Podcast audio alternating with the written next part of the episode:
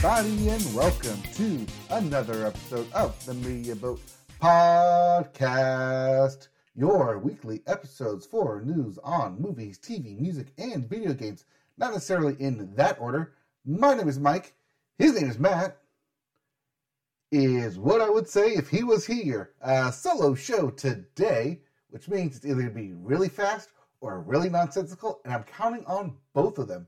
So let's dive right in and we start with the music section. We start the music section with the billboards, and we always start the billboard with the Hot 100. And at number one, Last Night by Morgan Wallen. At number two, Kill Bill by SZA. Coming in at three, Flowers by Miley Cyrus. At four, Creepin' by Metro Boomin. And The Weeknd and 21 Savage. And rounding out your top five, Die For You by The Weeknd and Ariana Grande. Hey, The Weeknd, two in the top five. Plus, he showed up at Coachella this past uh, yes last night. Yeah, that was last night. He was at Coachella. Uh, but we're not going to get here to talk about Coachella just yet. We'll save most of that for next week once the weekend wraps up. So, in the meantime, let's continue with the Billboard 200 Your Albums chart. And at number one, one Thing at a Time by Morgan Wallen. Coming in at two, Portals by Melanie Martinez. At three, Call Me If You Get Lost by Tyler, comma, the creator. Yes, that Tyler, the creator. At four, The Record by Boy Genius. And rounding out your top five, SOS by SZA.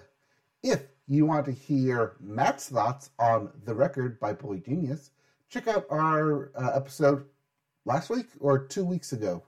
Might be two weeks ago when he talked about the record.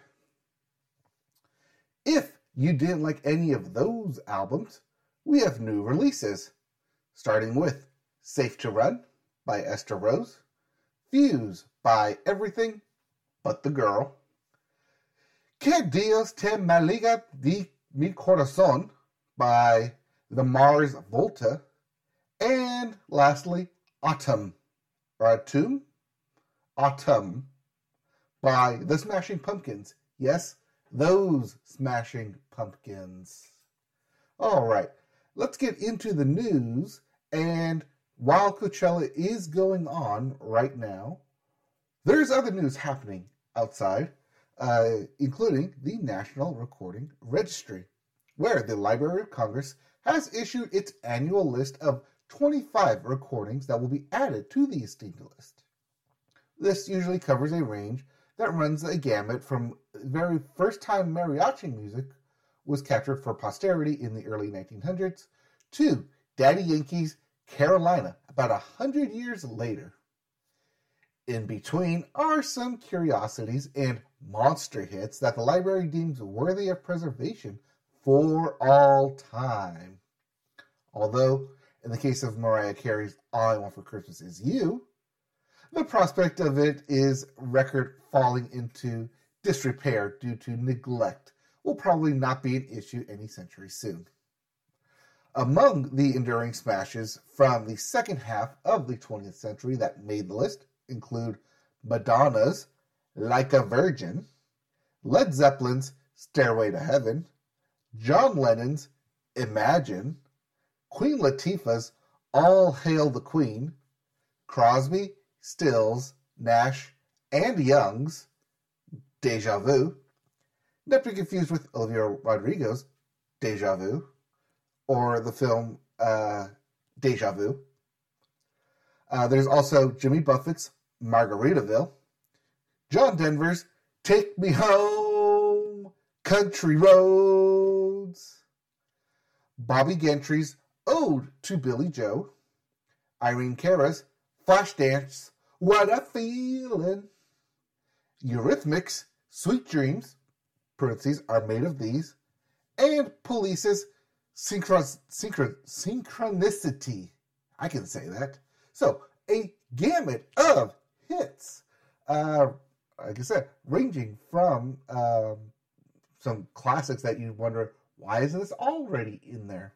Like Stairway to Heaven and John Lennon's Imagine, uh, and even stuff like John Denver and uh, Bobbie Gentry's items. But hey, they're in there now. They'll be preserved forever. So even a hundred years from now, you'll get all of these um, records to listen to and reflect on and say, yes, those were the classics.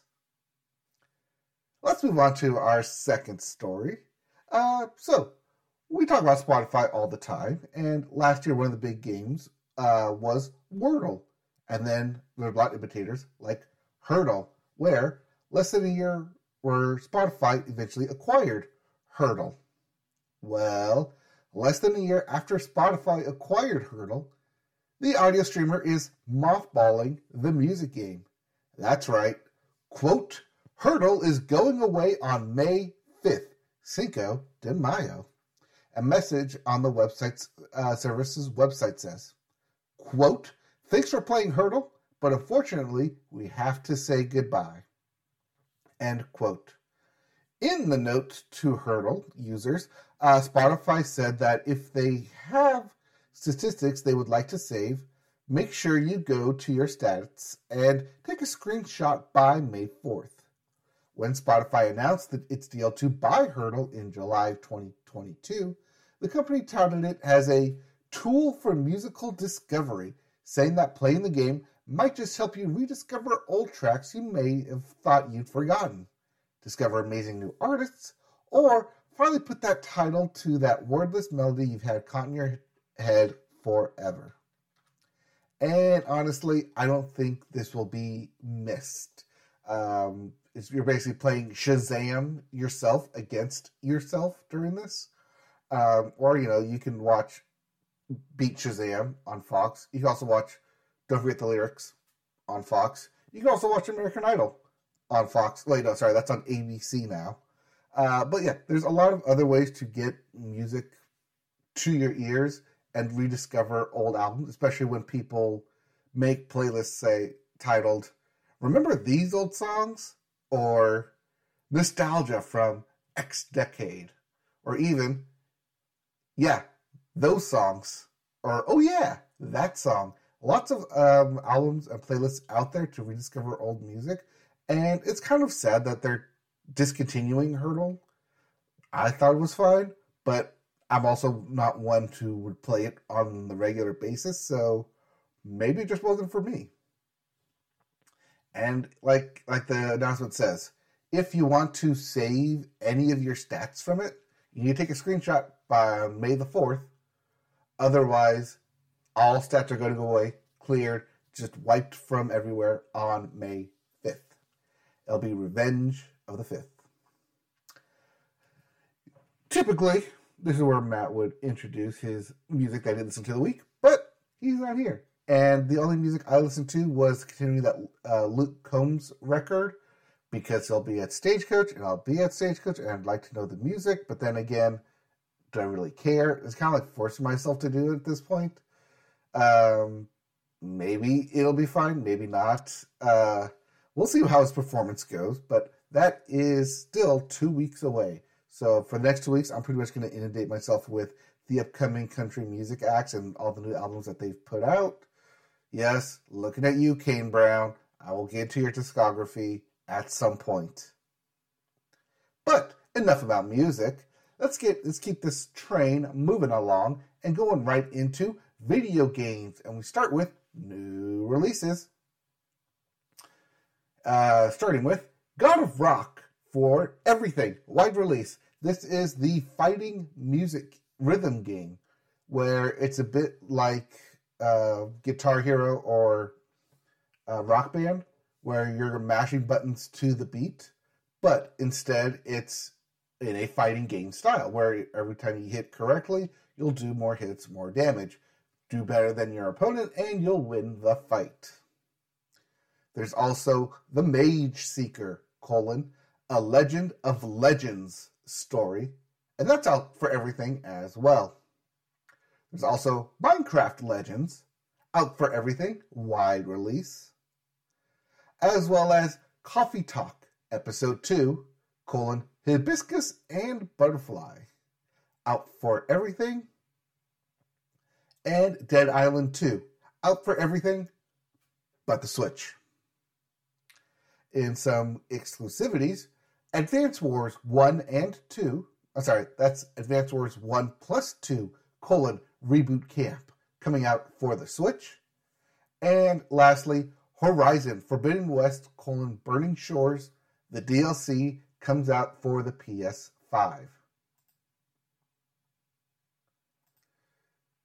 Uh, as for your video game news, we start with Microsoft and the upcoming release of Redfall, the four person co op battling vampires, I want to say.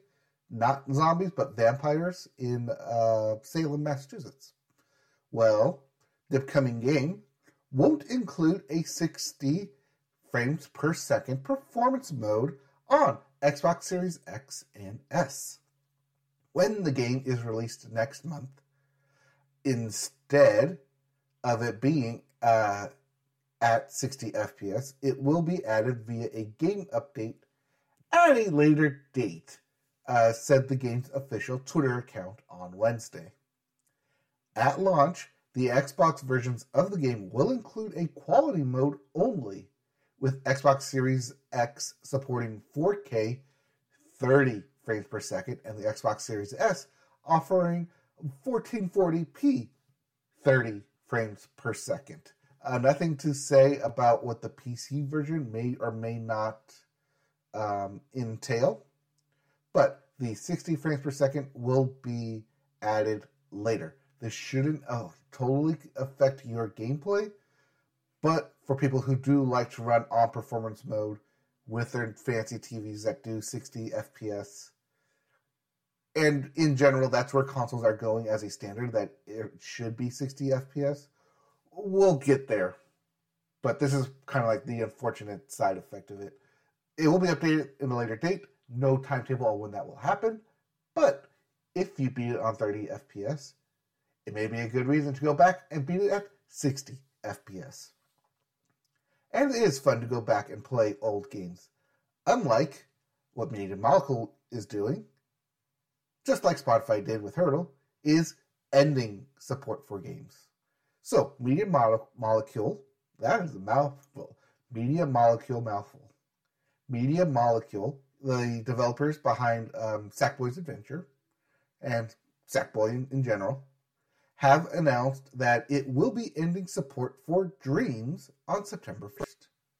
In an article posted on the game's official website, the studio has explained that it's, quote, made the difficult decision to discontinue live support for Dreams after September 1st, 2023, to shift our focus to an exciting new project, end quote.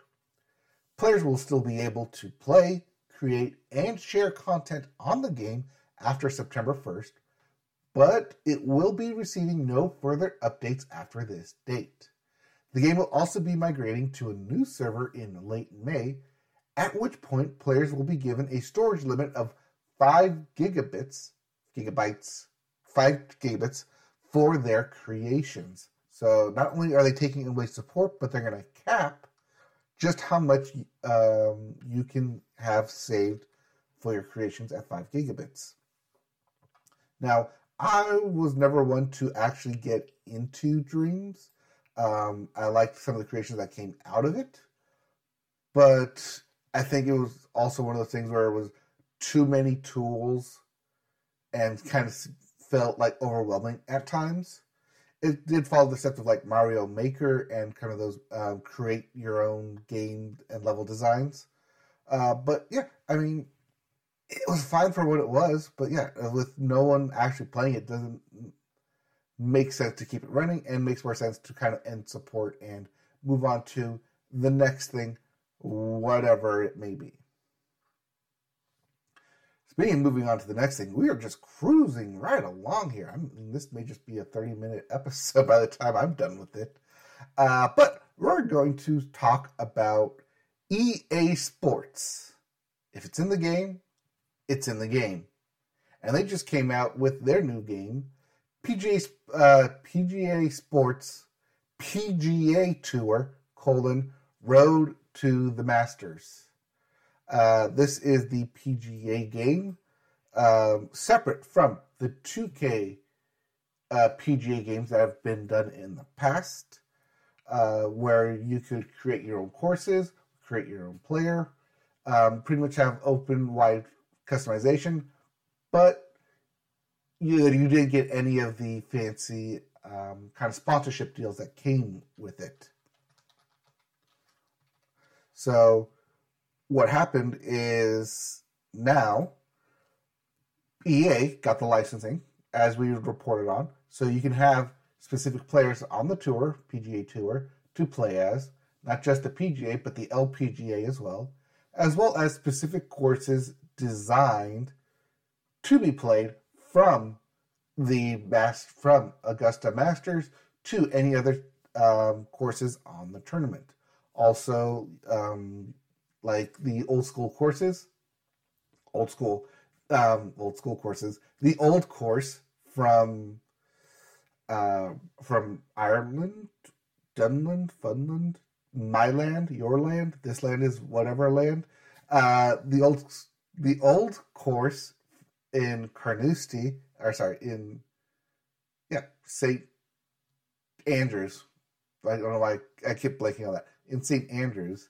Uh, so it's fun to pick a golfer. You can be any range of the PGA, of anyone on the PGA Tour, and play uh, these courses as them, which is good and fun. If you're playing as these guys who have these, who have the uh, abilities of different stance, uh, of like you know sometimes they drive the ball better, uh, putt better, chip better. You know the different stats that you can see um, when selecting your character, and then also gives you the stats of like how they should fare against us any specific course. And that's all fun. That's kind of what like I like when getting when diving into games in golf games specifically, like the 2K PGA not they weren't PGA, but the 2K golf games, PGA games. Unfortunately, if you, or maybe fortunately, maybe it's on purpose, if you do the creative player option and the career option, you basically start from nothing and from scratch. And start from nothing and from scratch and saying, hey, you who knows nothing and has zero base stats go play the St. Andrews course or go play uh, the Masters course in Augusta. What you're basically saying is, you, random person playing this game, this is how you would actually fare on a course like this because these are some of the hardest courses in the world. There's a reason that like the leaders are only like minus six, minus two you're not going to get um, like the minus 20 under par on these courses. Um, it's not going to be uh, birdies constantly. No, these are hard ass courses with hard ass greens designed specifically to test the best golfers in the world.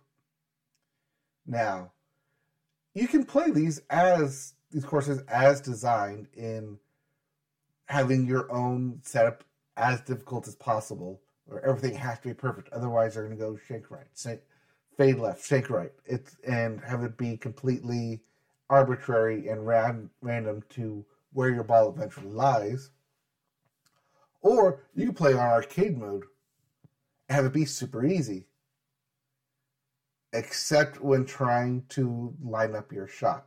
Because even when I hit, like I got done like fed up with like being in like the master and the pro level because it wasn't doing what I wanted. I dropped everything down to easy just to be like, okay, I want to be easy and I want to basically own this course and get birdies and eagles all the time.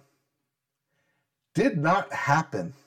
In fact, it got so bad that I got kicked off the tour in my career mode. Or actually, no, I didn't even make it onto the tour, even when playing in the super easy uh, mode that these are these golf courses are specifically designed to test actual professionals. So to have my guy who has zero stat base go out there and try and compete on their level, it just doesn't work out. Now, I think that's part of the game mechanics in that it wants you to, yeah, you're going to fail. It wants you to, yeah, you're not going to hit par all the time. But you look at EXP, so you can put those points into your stats. Well, it'd be great if they if I uh, ever paid attention to going back and doing that. Um, and even then, uh, these stats themselves are very wishy washy on what exactly will help you perform. And it kind of breaks it down into several different categories of here's your driving category, here's your approach category, and here's your putting category. You can get good at one immediately, or you can slowly build over time. Uh, and it's like, oh yeah, so now you're a little bit better, and now you're a little bit better. So it kind of encourages the create a player function by encouraging you to gain levels, gain XP, gain skill points to use. Or you can do what EA wants you to do and buy your skill points, buy your gear, buy your clubs, buy your grips, buy, buy, buy using microtransactions by saying yes. You can spend time and grind to get everything, or you can pay us money and we'll give you fake currency to use in the game, and you can up your stats, up your gear. Oh, you want this master's hat? Well, too bad. It's locked behind this premium currency that you can only buy money with or win challenges with. But if you're not good enough right now, you can't win the challenges. You have to get good. Um, not just with your player, but with all the players, because there's certain times, uh, certain challenges where you'll be a specific player who has to complete certain challenges. And in that sense, it mirrors the previous EA games, like uh, the Madden Ultimate teams uh, where or even the NBA teams where they want you to play as a specific player to mimic specific uh, stats and records and abilities and kind of they want you to mimic what actually happened in the game. So you can feel like yeah like yay i did it just because they did it.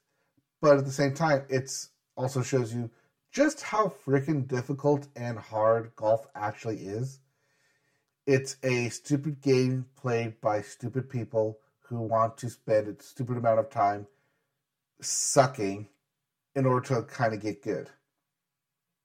And yes, in real life, I am one of these stupid people who just spends a stupid amount of time trying to make stupid decisions and trying to get good.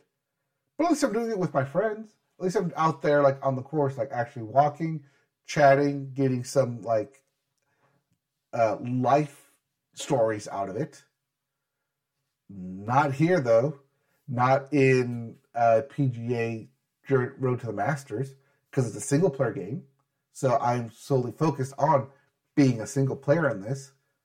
And there is, while there is online competition and there can be local play competition, most of the time I'm just playing here by myself. And it's not a fun game to play solo.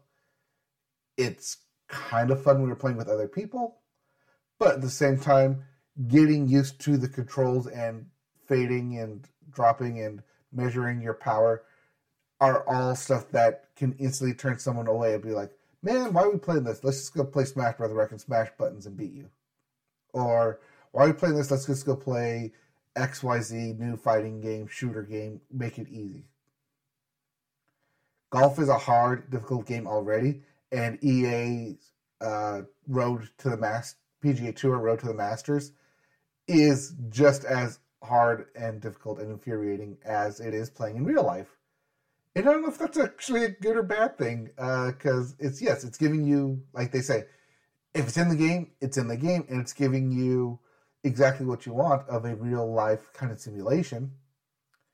But if you're looking to kind of like dominate courses and just have fun, you're better off looking into other games, uh, other kind of golf based games.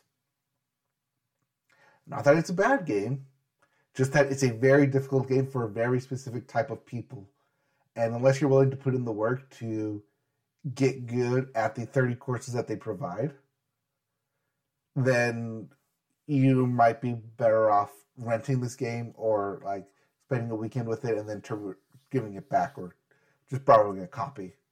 Um, not much more I can say, uh, except that I do wish there was a course creator. I know why there's not a course creator because EA spent money for the license, so they're going to use specifically these 30 courses from actual PGA uh, tours. But there's one thing that I do miss that you can't just create your own course and copy like hundreds of thousands of courses all across the globe. No, no, just their specific courses. And when you limit it to 30, eventually you kind of do run out of stuff to play, run out of places to play the ball, to drive. Um, and overall, yeah, when the courses are hard to begin with, they don't make you want to go back and play the games again. So that was my long-winded response for uh, EA Sports PGA Tour Road to the Masters. And hey, that brings us right into television. And we start television with the Sports Corner because the Masters were on the previous weekend, Easter weekend, and it was Jon Rahm who won the Masters with minus 12 strokes over Brooks Koepka, Koepka who had minus 8. But he was actually leading going in. Uh, and Brooks Koepka ended the final round with plus 3. Utter collapse while Jon Rahm had minus 3 on the day, on the final round, and secured his victory. Congratulations to Jon Rahm on your win. Um, because this was an interesting time of where both the PGA and the LIV Golf Tours were competing against each other. Uh, two, only two LIV Golf members made it into the top five. Brooks Koepka and Phil Mickelson both ended the weekend with minus eight. But ultimately, it was the PGA man himself, Jon Rahm, to win the Masters. There's some scuttlebutt and discourse going on uh, about why this could be, and everyone seems to be agreeing that it's because on the PGA Tour they play four rounds at uh, per weekend on full golf courses, whereas the LIV Golf Tours plays three rounds, and so you, it's an additional 18 holes that they had to play for the Masters, and that it may have worn out both Brooks and Phil by the end. There was also a bunch of rain delays that could have played into it, but we're not here to um, blame the weather on your golf shots.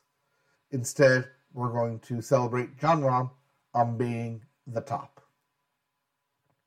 In other sports news, uh, the Tampa Bay Rays in baseball have had the best start uh, in some 40 some odd years at 13 consecutive wins.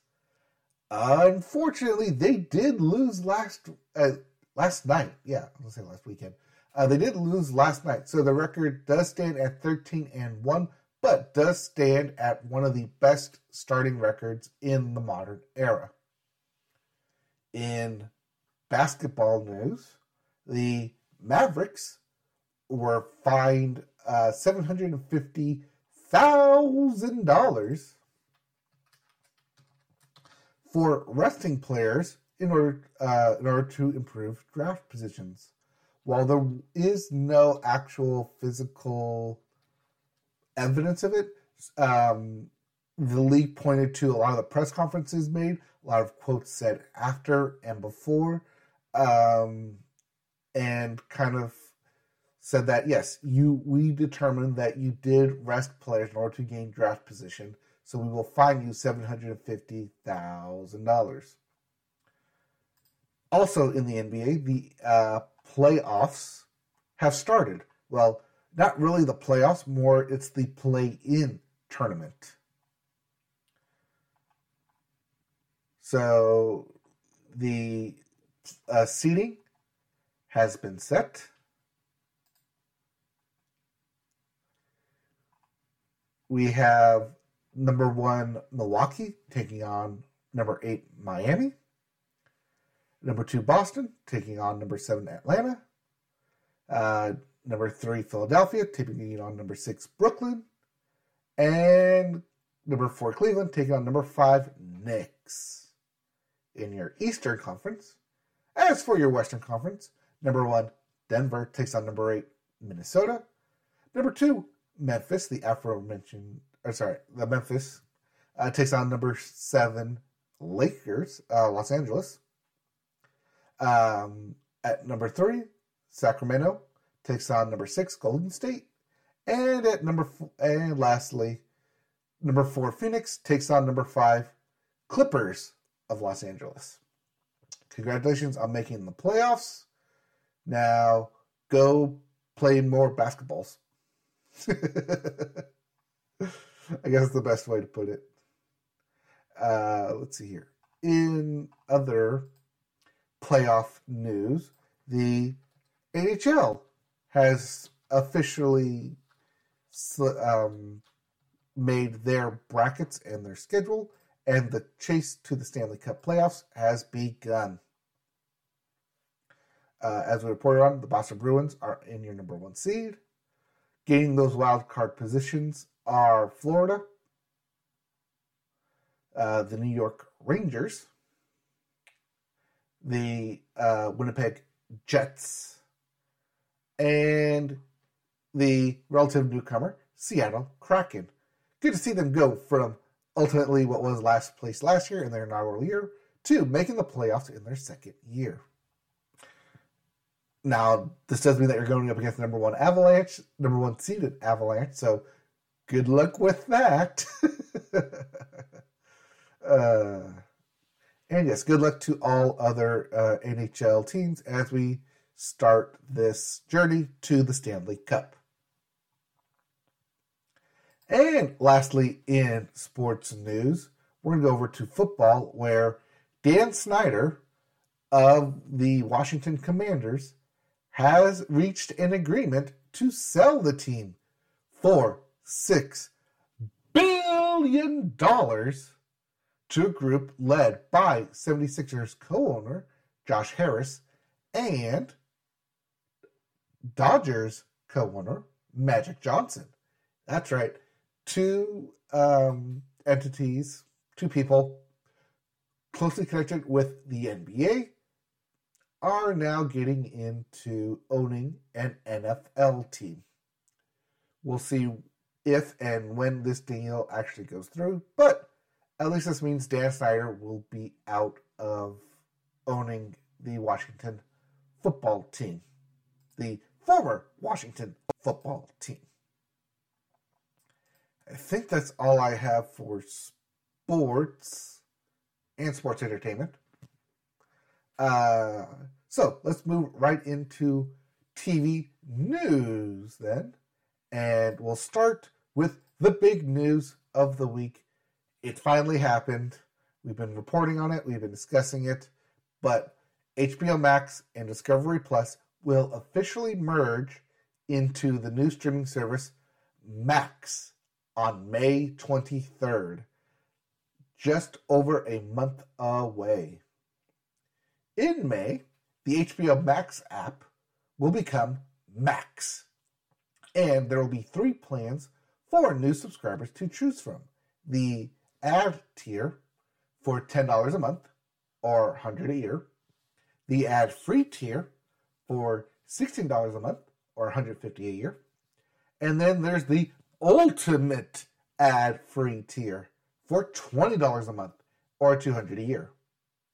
The Ultimate Edition allows users to stream in 4K UHD and on four devices at once, compared to two with the other tiers, and up to 100 offline download hours.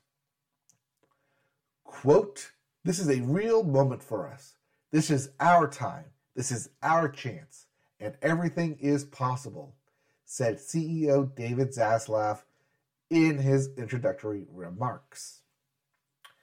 In addition to announcing that Max would be occurring on May 23rd, they also announced that the upcoming Harry Potter series that we talked about last week, everything is officially signed. They are moving forward, they are greenlit, and they will start the writing and casting process for Harry Potter series exclusively for Max. Hey, maybe not. No, no, no. Uh, there is no word on how involved J.K. Rowling will be on it. Um, if it's anything like any other project that she's been a part of, that she will be well ingrained into everything that they do. Uh, but at least for now, they are planning on one season per book. There are seven books, eight movies. That last one will probably be split into two if they could so help it. But then people will look at it and be like, well, I could just watch the movies, I guess. But yes, by the time this does come out, it will be about 25 years since the first one started. So casting is on. Congratulations to whoever gets cast. You're going to sign a 10 year deal at minimum. Uh, but yeah, uh, other than that, everything just kind of fell into place. We knew it was going to be called Max. The rumors were true. Um, if you're on HBO Max, you'll just get automatically rolled into Max.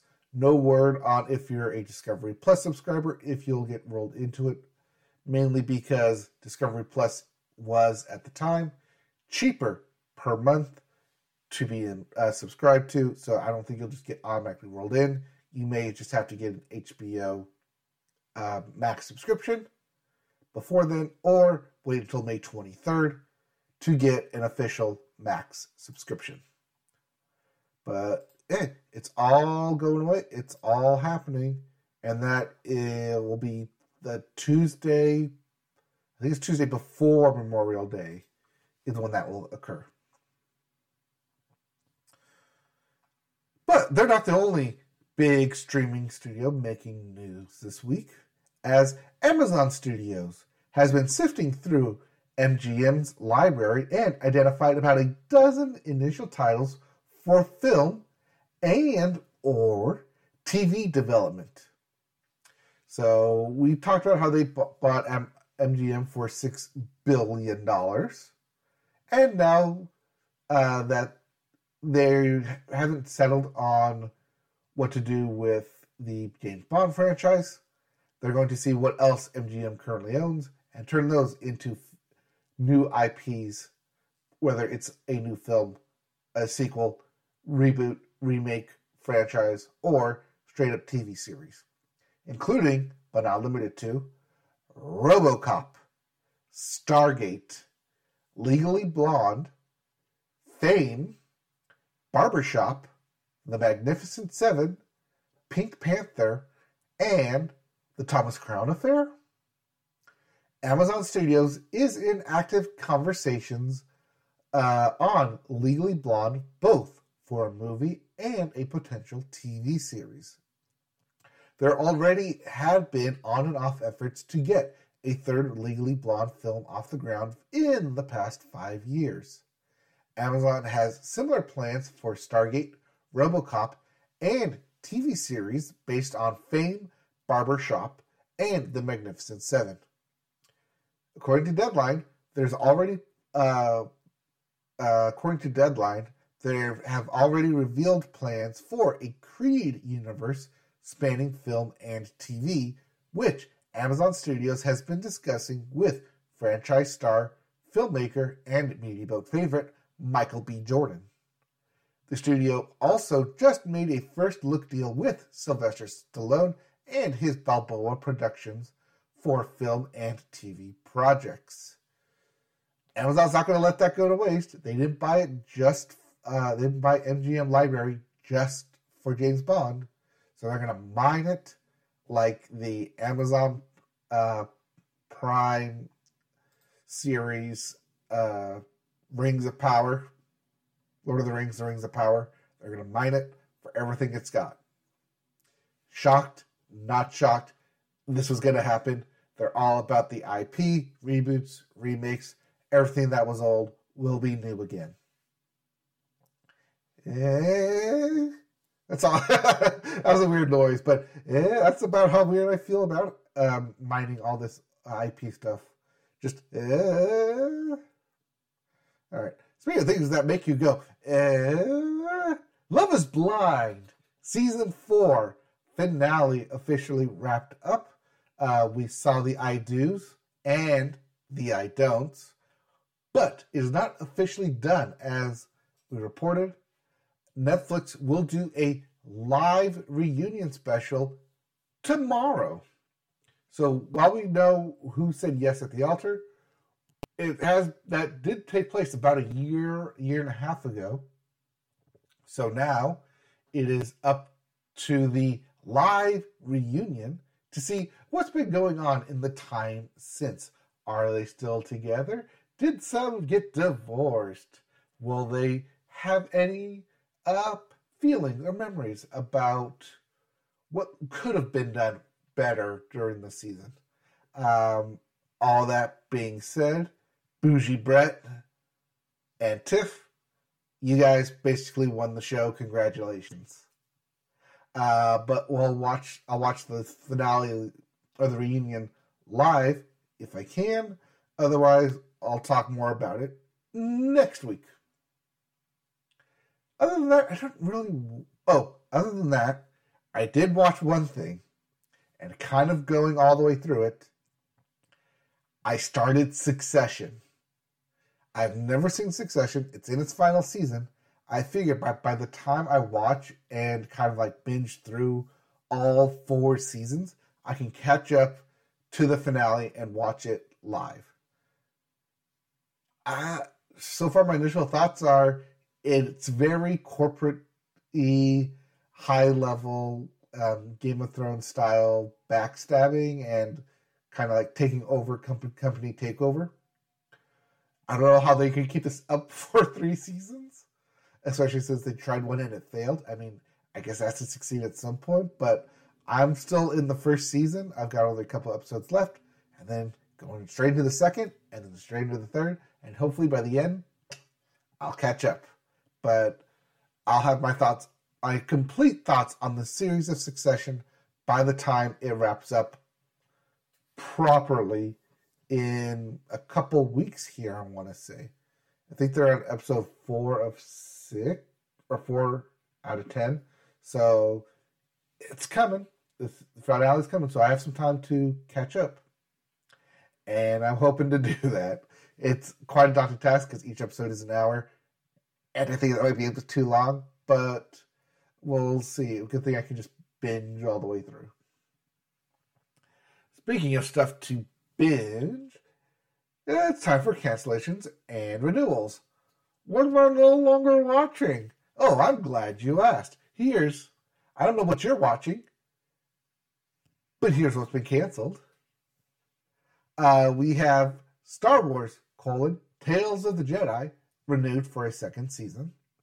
Star Wars, colon, The Bad Batch, will get a third season, but it will be its last. Those are both on Disney Plus. Freeridge has been canceled after one season on Netflix.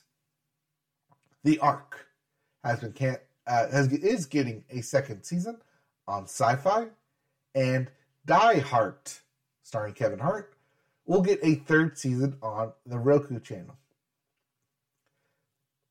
And then NBC decided to renew all its standing episodes or standing sorry, standing series of Chicago Fire, Chicago Med, Chicago PD, Chicago Wednesdays are back, as well as Law and Order Thursdays as Law and Order, Law and Order Organized Crime, and Law and Order SVU have all been renewed for another season.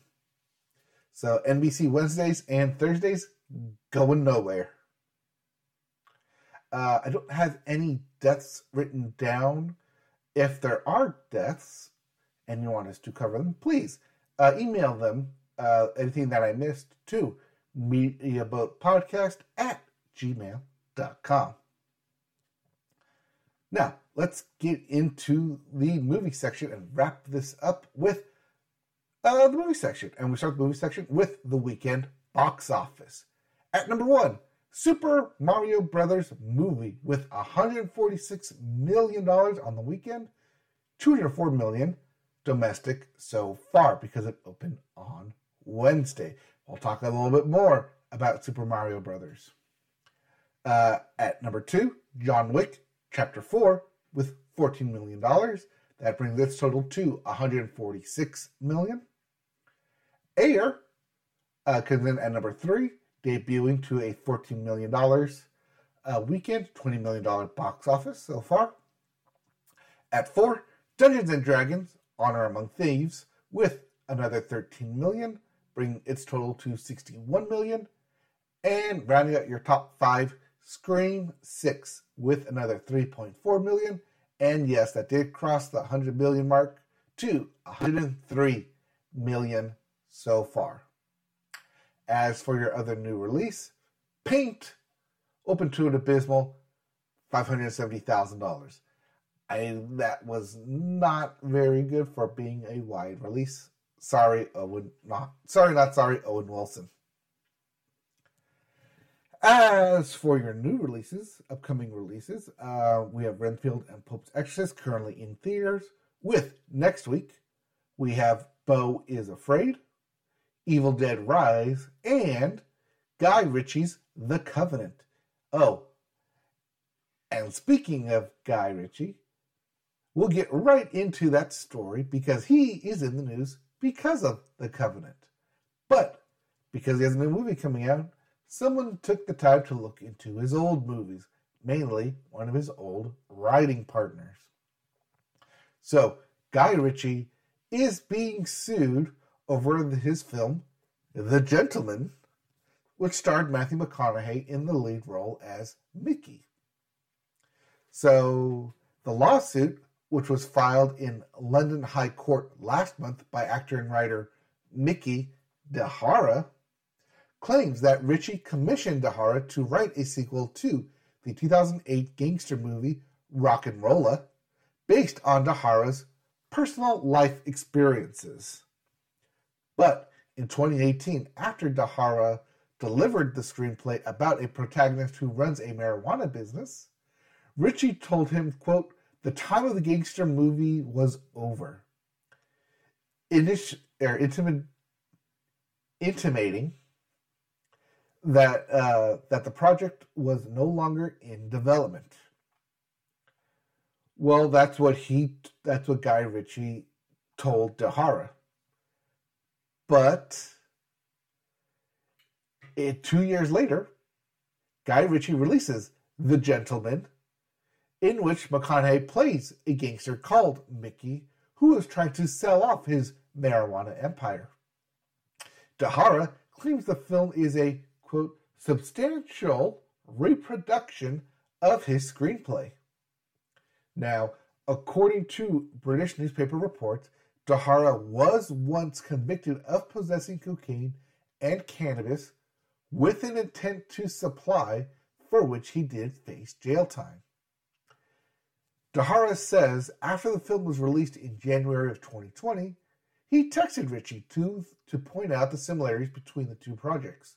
To which Ritchie replied, quote, Mickey, I and my people have tried to contact you for some years now. There was no response. I am happy for us to sit down and have a chat.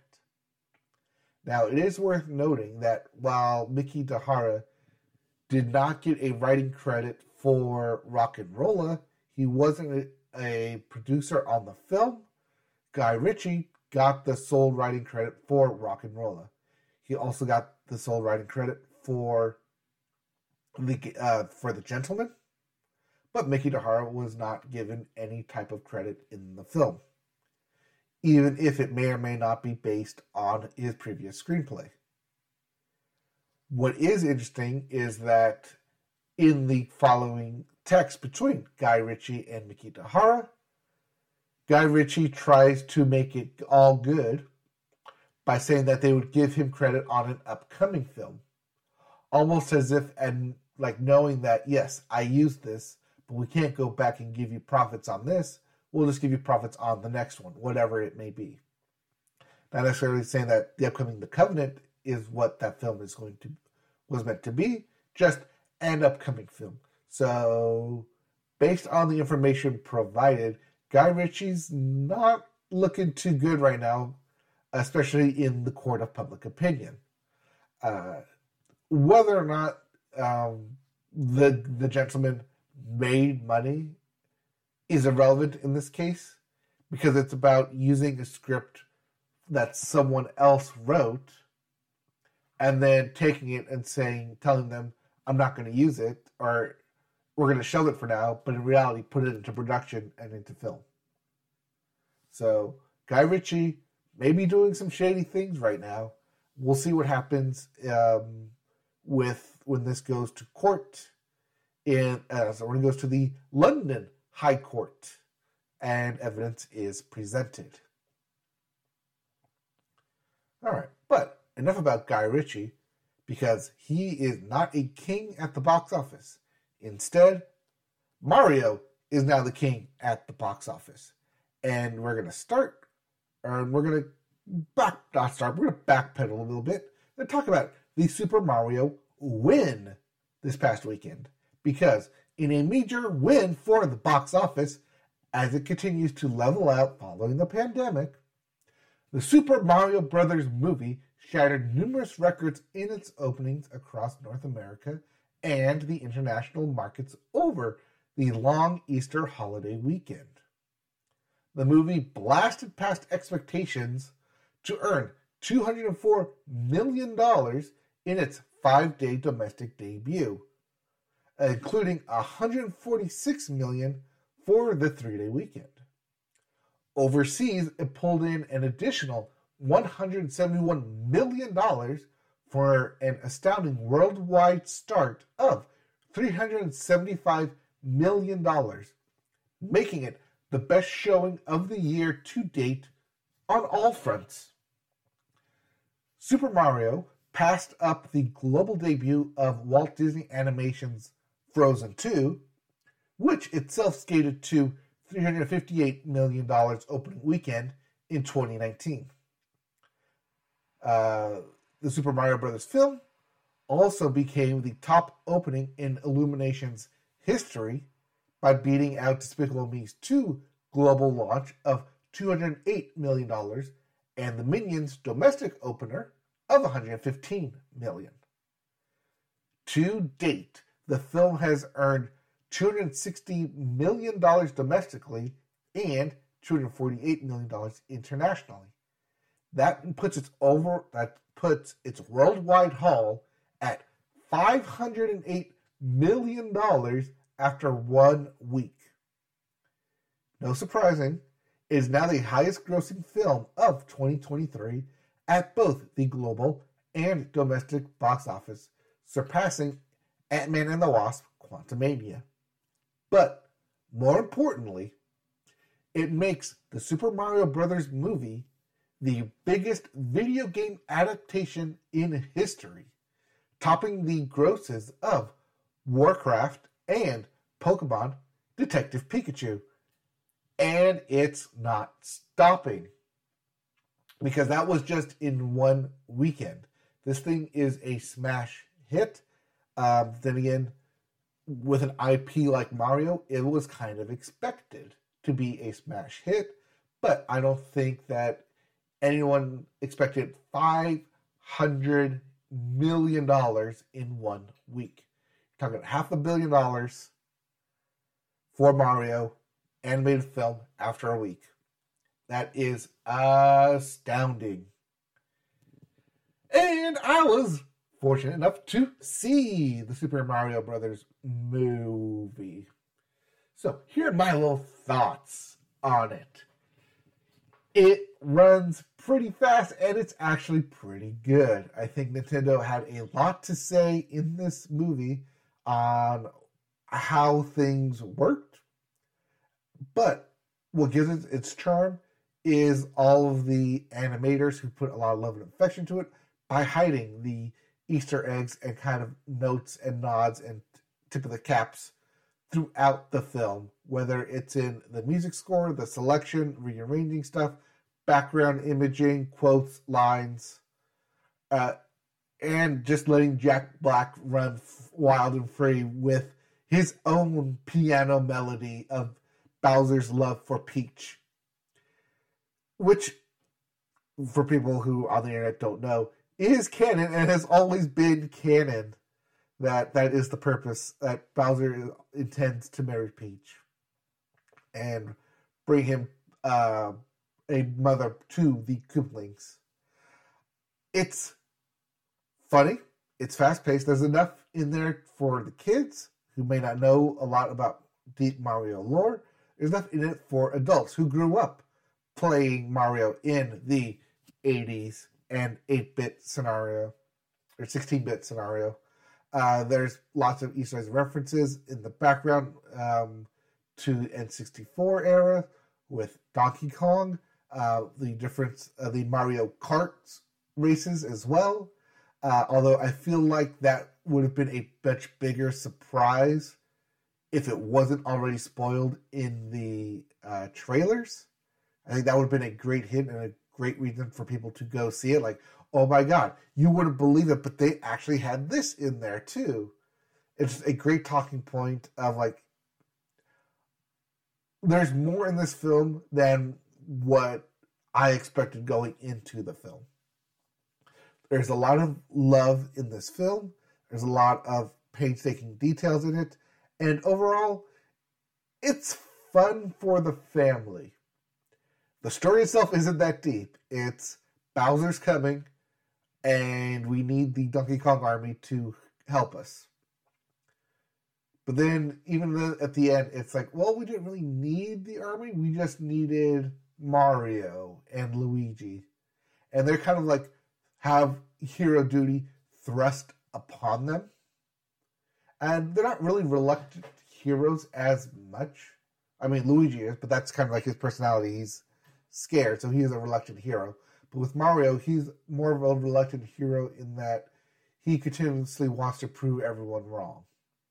And that's a great lesson to be learning, especially from a Mario movie of, yeah, it's good to be proving everyone wrong. It's good to be in engaged in in this world and being uh, at times thrown everywhere. But I did appreciate that he didn't get it right after the first time. There are a lot of Mario deaths, as well as all the different power ups. Uh, the actual rules of the Mushroom Kingdom and where they are are very flimsy at best, to say the least, but you're not meant to focus on kind of the rules of the world. You're supposed to be like, oh, I recognize this character. Yes, they're within their realms of like doing what they're supposed to do or how I see them doing. Uh, but overall, it's a fun movie. I'm kind of glad I did see it in theaters. I think it doesn't not necessarily like worth the theater experience per se, but going as a family for a like a day out for a theater experience, it's definitely worth it. Lots of kids when I went to the theater, uh, but also kids were laughing. Parents were laughing. Everyone had a smile on their face while watching the film, and I think that's the sign of a good, well done film. Is that everyone can come into this on any age, any kind of level of appreciation of Mario, and come out with a good time, with a smile on your face. Uh, it's not necessarily pulling on the tear jerking moments of or the hitting stuff that Pixar is known for, or even that um, Disney animation does. But Illumination has never been about that. Illumination has always been about we're going to put in the celebrity voices and we're going to make you have a good enough time to where you're not going to be wondering when does it end it's a fine film. I wouldn't mind watching it a second time, but I think ultimately that's about where I would end my time with it. Is after that second viewing, though, it not a whole lot of substance past that. unless you really want to like dive in and like look for all the Easter eggs and kind of little nods and homages. Outside of that, it's a very kind of formulaic base plot. That being said, it does open itself up to sequels, and there are different shots within this film uh, that say, hey, what if we did a Super Smash Brothers film? Since we already have a bunch of characters in here fighting, here's how that would look, kind of in like a little bits and pieces of it. I think that's where they were they could go with this. I think that there's a lot of interesting stuff in here that they would need to establish other uh, films. Looking at you, Kirby. Uh, but overall, it's a fine film. I can. It's definitely worthy of the 500 million opening that it's gotten, and I'm kind of looking forward to other films that may arise out of this. So yeah, uh, Super Mario Brothers movie, go see it. It's a good film. It's exactly what you're kind of wanting and expecting, but at the same time, the ending puts it into a really good perspective why it's a Super Mario Brothers film movie. And with that, that wraps us up here. Oh, look at that. I did hit an hour. How about that? So, uh, that does it for the Media this episode of the Media Boat Podcast. You can check us out at MediaBoatPodcast.com. If you want to watch live streams or any of our recorded streams, you can go to Media Boat Podcast on YouTube. Check out uh, the this episode and all others in podcast form on Spotify, Google Play, Apple Podcast, Amazon, wherever you get your podcasting feed. We are currently still on Twitter, maybe uh, at MediaBoatCast on Facebook, MediaBoat Podcast. Uh, if you want to ask us questions, fan questions, we'll answer it right on the air uh, go to mediaboatpodcast at gmail.com. If you want to watch uh, more of someone awesome struggle to make the majors, uh, you can watch that at Twitch at MediaBoat. That'll do it for this episode. We'll be back next week for more news, more thoughts, more of us, hopefully, in per, uh, in person. And yeah, just more shenanigans. Okay, that'll do it. And I'll talk to you guys later. All right, bye.